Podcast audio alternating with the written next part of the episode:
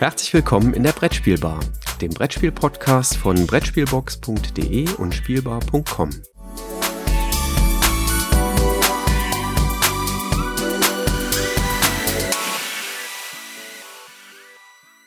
Jürgen, du wirst kaum glauben, was jetzt die Tage vor meiner Tür stand. Also ich finde das äh, schon wieder so klasse, weil ich da die ganze Zeit drauf gewartet habe. Übrigens, hallo erstmal äh, zur nächsten Folge hier äh, Spieleindrücke auf der Brettspielbar.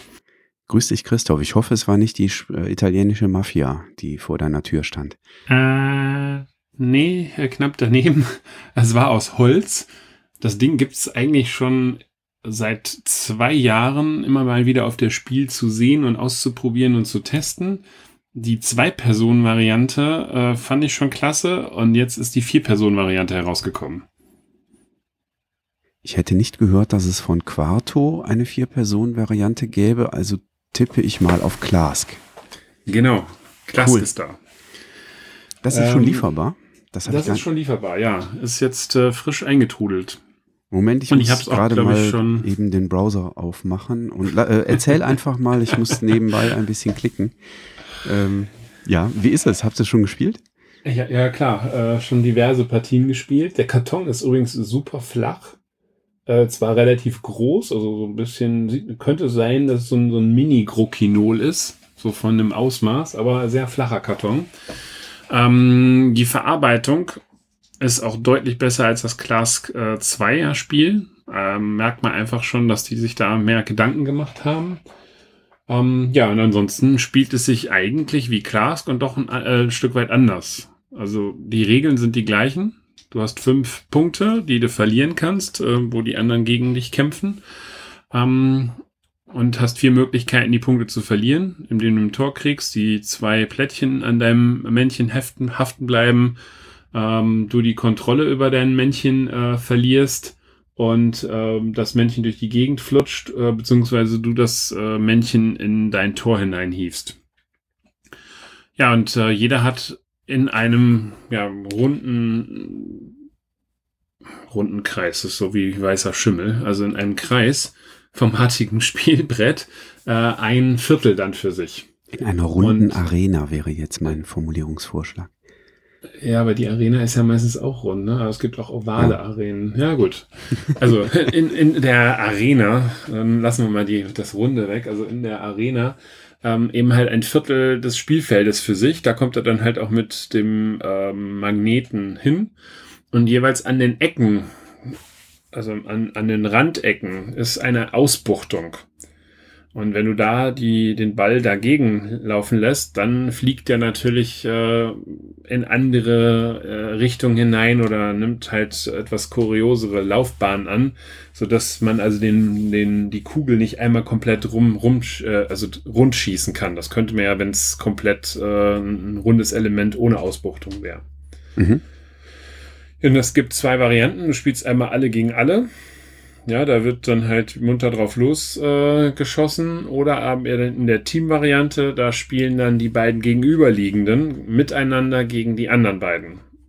In der Variante alle gegen alle geht es darum, den ersten halt mit fünf zu eliminieren. Dann gewinnt derjenige, der die meisten Punkte hat. Und in der Variante Team äh, geht es darum, wer als erster die zehn Punkte des anderen Teams halt äh, eliminiert hat tippe jetzt mal, dass meine Töchter sich die Variante 3 gegen 1, äh, also Mama, Tochter 1, Tochter 2 gegen Papa ausdenken werden. Okay. Könnte man sicherlich noch als zusätzliche Variante damit hinzufügen, ja. Aber es ist auch nur zu viert spielbar. Also äh, es macht überhaupt keinen Sinn, das zu dritt zu spielen. Also eine Dreier-Class-Variante äh, gibt es nicht falls da irgendeiner jetzt das Gefühl hat, oh super, das könnte man auch zu dritt spielen. Nein, das funktioniert dann nicht, weil ja dann ein Viertel überhaupt nicht bespielbar ist und dann der Ball gegebenenfalls dort liegen bleibt. Ähm, aber zu viert hat's echt schon viel Spaß gemacht. Ich habe das in unterschiedlichsten Besetzungen halt schon gespielt und da war immer eine Menge Gaudi dabei. Das klingt gut. Der Preis ist, ja, ist happig, aber ist noch okay, ne? Also ich meine, das muss man erstmal produzieren. Und wenn du sagst, es ist wirklich gut produziert, ähm, 80 Euro sehe ich gerade hier, knapp unter 80 oh. Euro äh, ist, da, ist da ausgerufen. Ja, muss man mal gucken, vielleicht kriegt man es auf das Spiel auch für 70. Nee, es ist zu spät. Ich habe es jetzt gerade geklickt. Ey, das hättest du vorher sagen müssen. ja, komm, du willst es ja auch vorher schon ausprobieren. Du kannst ja gar nicht mehr ja. abwarten. Das muss ja schon morgen bei dir sein. Ja, das, äh, ja.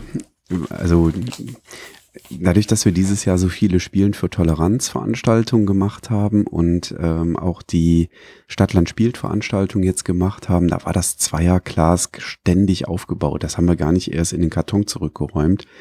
Das haben wir immer stehen lassen und das war immer bespielt äh, und dann wird's die Vierer-Variante wird auch von Erfolg gekrönt sein, da bin ich mir sehr sicher. Was hast du denn noch so gespielt? Also wir haben ja zumindest eine Sache zusammen gespielt von der ich auch sehr angetan bin, muss ich sagen.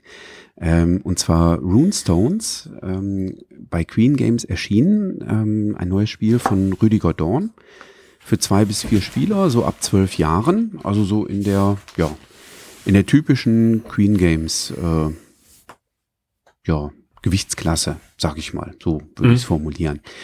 Ähm, ein Deckbilder, der eine automatische Deckhygienefunktion eingebaut hat. Und das war das, was mir, glaube ich, mit am besten gefallen hat bei dem Spiel.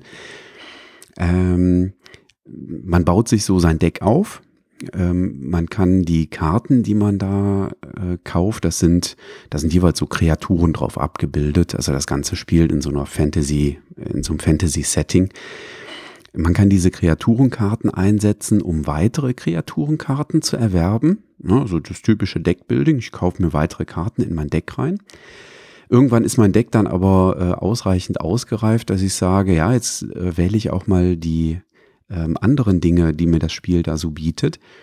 Und diese Kreaturenkarten bieten eben die meisten äh, die Möglichkeit, Edelsteine oder Erz einzusammeln.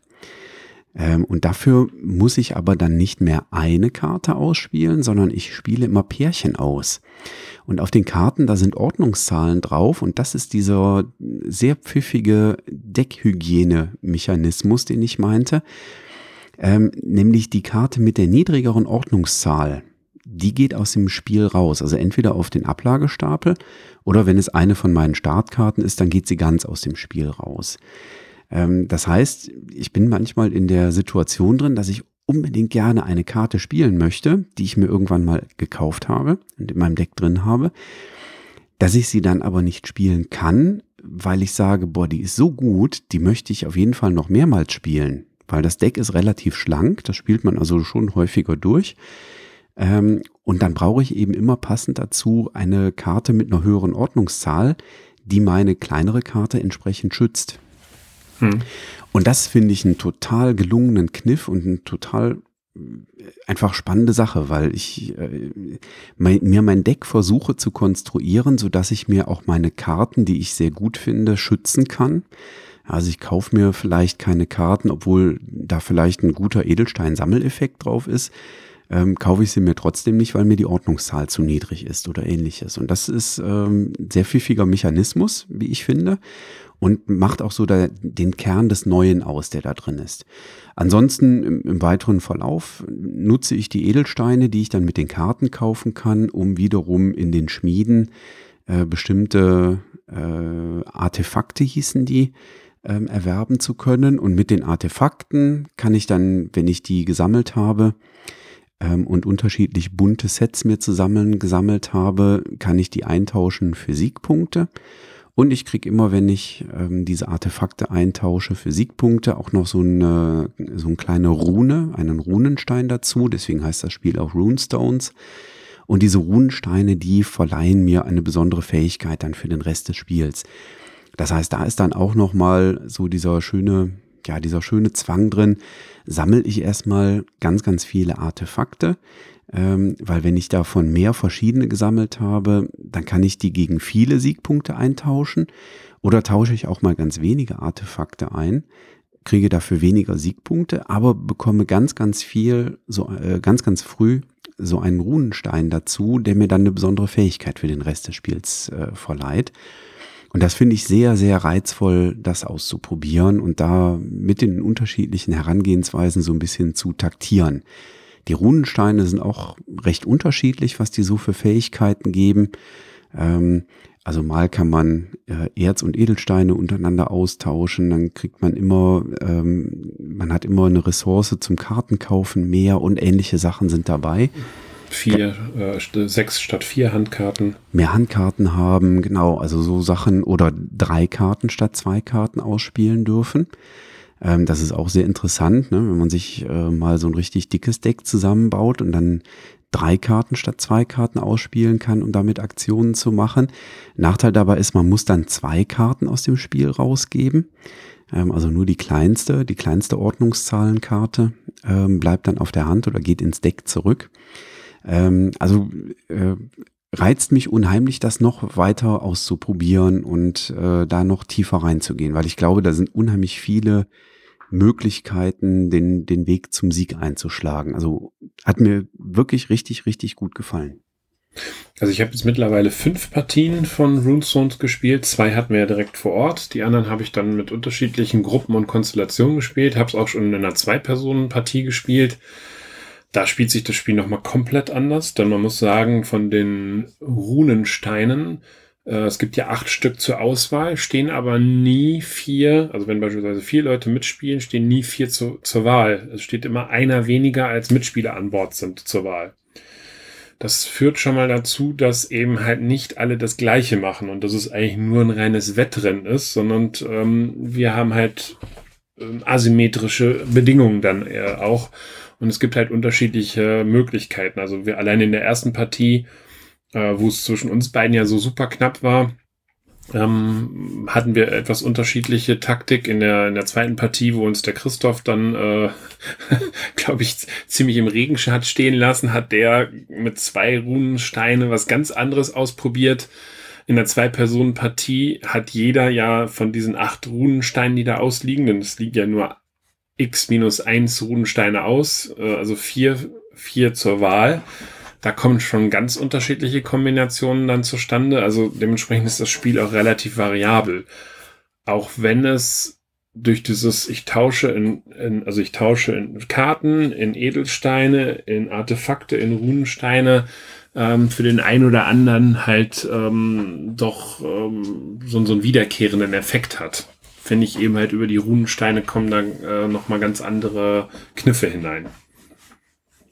Ja, und dadurch, dass äh, die, die Entscheidungen, die man treffen darf, treffen muss, die kommen ja recht zügig hintereinander. Also es ist jetzt nicht so, dass der Zug eines Spielers irgendwie äh, länger als 20 Sekunden dauert, würde ich sagen. Also sollte er nicht. Also ich könnte mir vorstellen, dass der eine oder andere Grübler das dann auch hinkriegt. Ja, aber das, das ist schon eine Leistung. Also die, die Downtime ist echt gefühlt sehr gering. Mir fehlt tatsächlich noch die Zweierpartie. Wir wollten es gestern Abend spielen, aber dann musste ich erstmal äh, alle iPads des Haushaltes äh, auf das neue Betriebssystem updaten und dann war irgendwie am Ende keine Zeit mehr, noch ein Spiel zu spielen. Also die Zweierpartie fehlt mir noch, ähm, aber da freue ich mich auch drauf. Da bin ich mal gespannt. Wir haben auch die Erweiterung direkt gespielt. Nocturne heißt die, glaube ich. Ähm, ich glaube da, Nocturnal Creatures, weil das ja, ja genau, die Nocturnal Kreaturen Creatures. sind, die Kreaturenkarten. Die besteht einmal aus neuen zusätzlichen Karten, wobei man die unterteilen kann in vier etwas interaktive, ich klaue dem anderen Edelsteine-Karten. Den Teil fand ich persönlich nicht so gut, weil hier mir einfach der Zufall zu groß ist, äh, wer wann welche Karten kriegt. Und du hattest beispielsweise ja zwei Karten äh, dann braucht es ein paar Runden, bis sich der, der, also die beiden Christophs, die mit dir gespielt haben, darauf eingestellt haben und dann diese Farbe der Edelsteine nicht mehr äh, genommen haben. Ähm, es gab aber auch andere Karten, dass man beispielsweise im Ablagestapel sich eine Karte ziehen konnte oder aus der Auslage was nehmen konnte. Das fand ich eigentlich ganz gut. Und es gab ein zusätzliches Minispielbrett, wo ähm, ja so Plättchen lagen, die wie so eine Art Sofortbonus funktionierten und vier davon waren immer sichtbar. Ja, so dass man halt auch ein Stück weit darauf hinplanen konnte, was man denn da nimmt.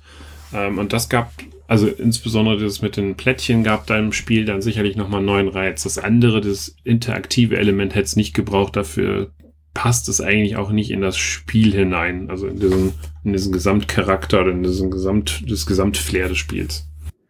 Ja, ich, man muss immer vorsichtig sein. Wir haben ja dann direkt in der Part, zweiten Partie die Erweiterung reingenommen. Ähm, das kann gegebenenfalls auch einfach zu früh sein, wenn man noch nicht so tief im Grundspiel drin war. Ähm, aber mein Bauchgefühl war auch, die Erweiterung braucht es nicht unbedingt. Das, also ich fand aber auch das Grundspiel alleine war schon so entscheidungsstark ähm, und, und bot mir so viele Möglichkeiten. Da, das fand ich prima.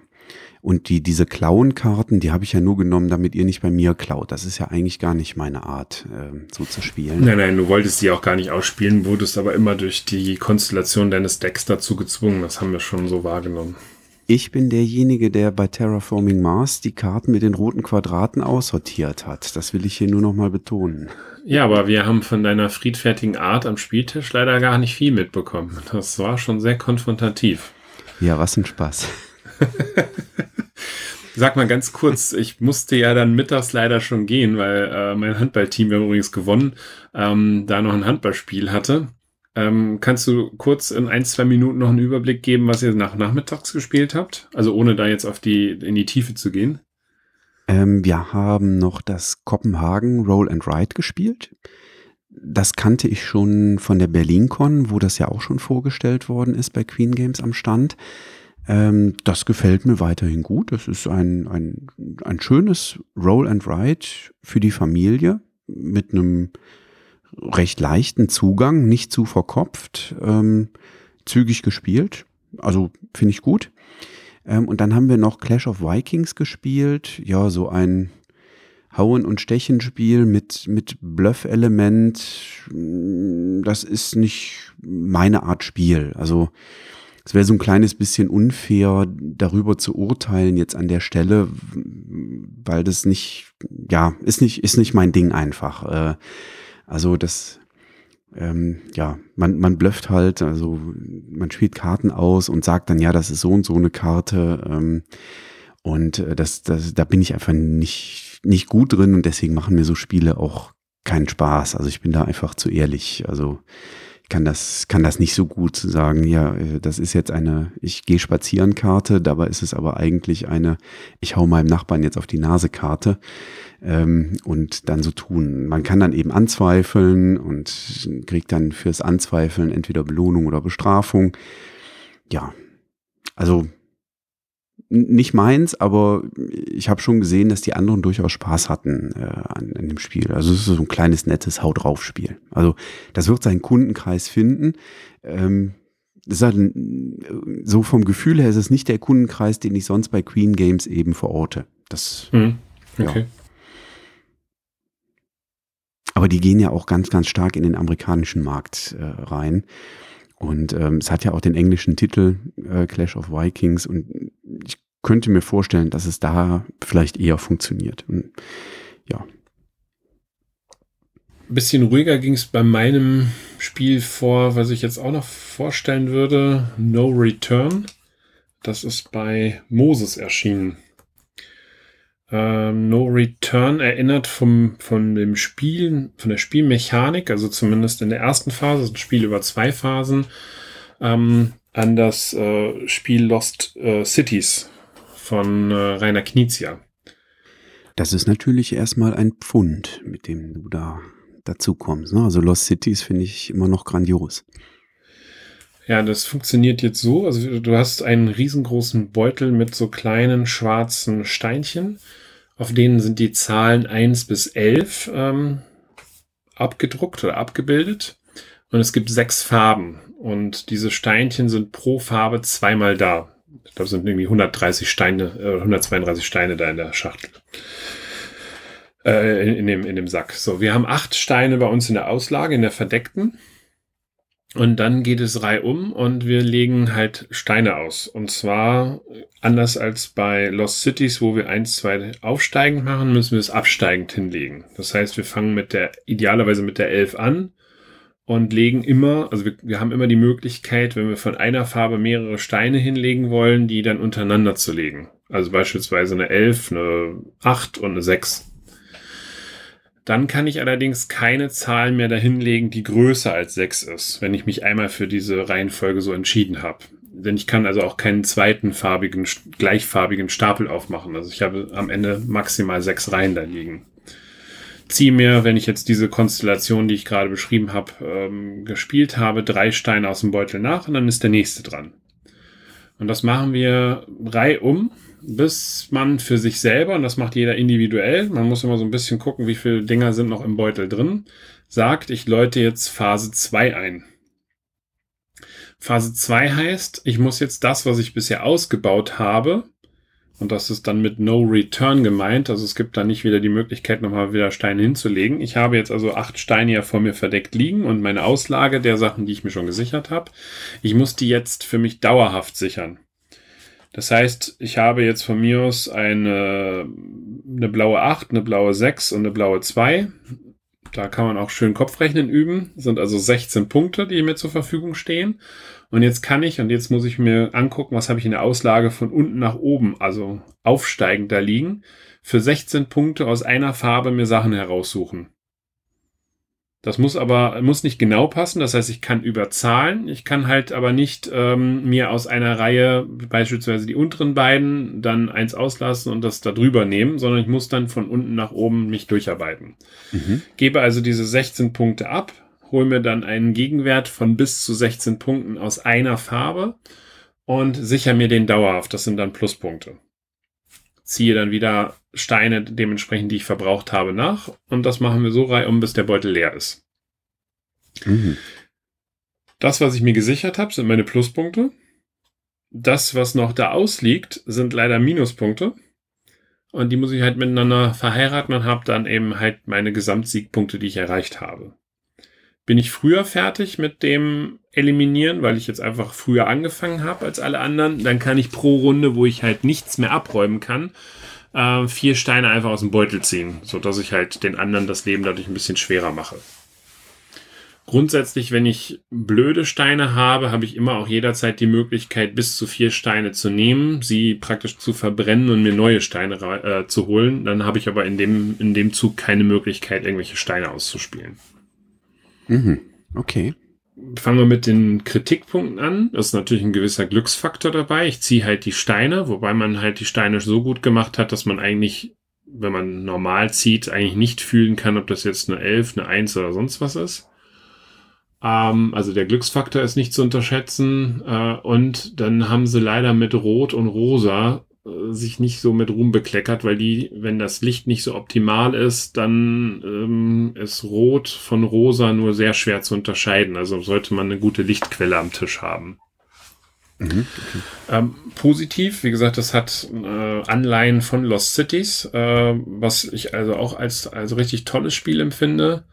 Ähm, und es hat diesen Effekt, wo ich permanent mir überlegen muss, machst, legst du jetzt noch was aus oder wann kommt dieser No-Return-Point?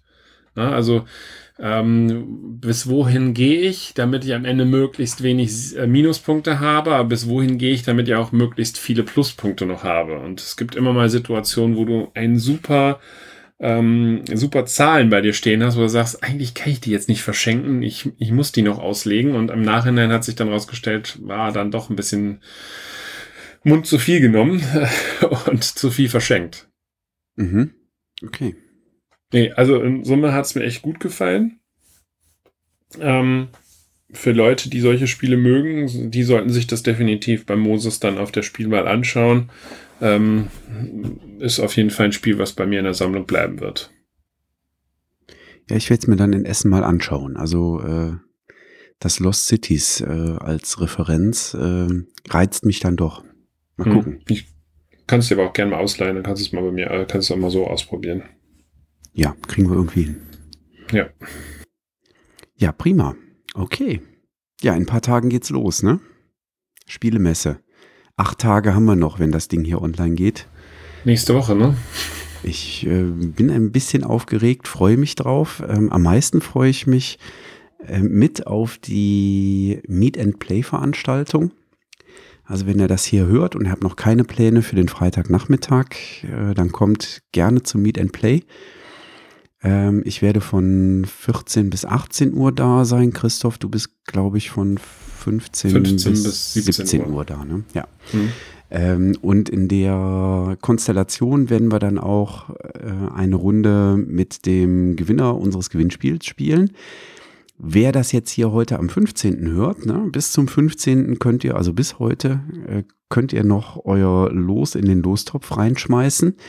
Schaut mal auf unserem Twitter-Account, dort haben wir bekannt gegeben, welches Spiel wir mit dem äh, ausgelosten Gewinner spielen wollen. Und äh, ja, falls der oder diejenige danach Lust hat, machen wir vielleicht auch noch eine kleine Podcast-Episode dann zu dem Spiel äh, entsprechend dazu. Mal schauen. Genau. Und morgen, also am 16. Oktober, werden wir bekannt geben, wer dabei ist.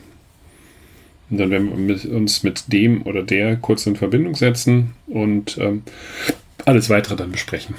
Ja, auch das kommt über unsere Social-Media-Kanäle entsprechend raus. Also noch fleißig teilnehmen und diejenigen, die schon teilgenommen haben, danke, dass ihr dabei sein möchtet.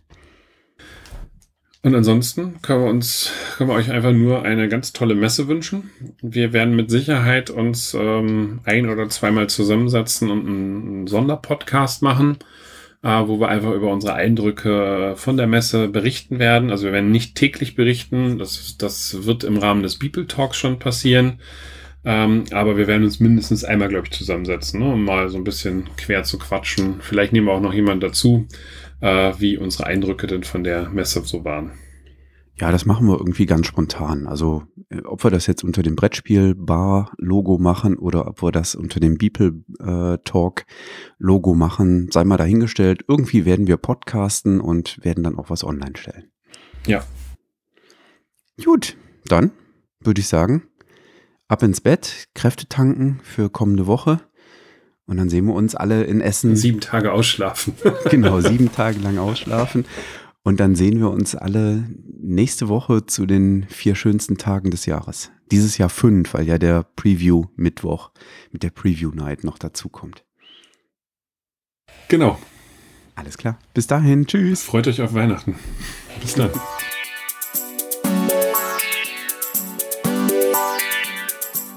Danke, dass du der Plauderei an der Brettspielbar gelauscht hast. Wir freuen uns über Feedback, insbesondere bei iTunes, Panoptikum, IO oder anderen Plattformen, über die du dem Podcast folgst. Wenn du uns direkt kontaktieren möchtest, geht das per E-Mail über kontakt@brettspielbar.de oder unsere Twitter-Accounts. Christoph ist dort unter @brettspielbox und Jürgen unter @spielbar_com zu erreichen.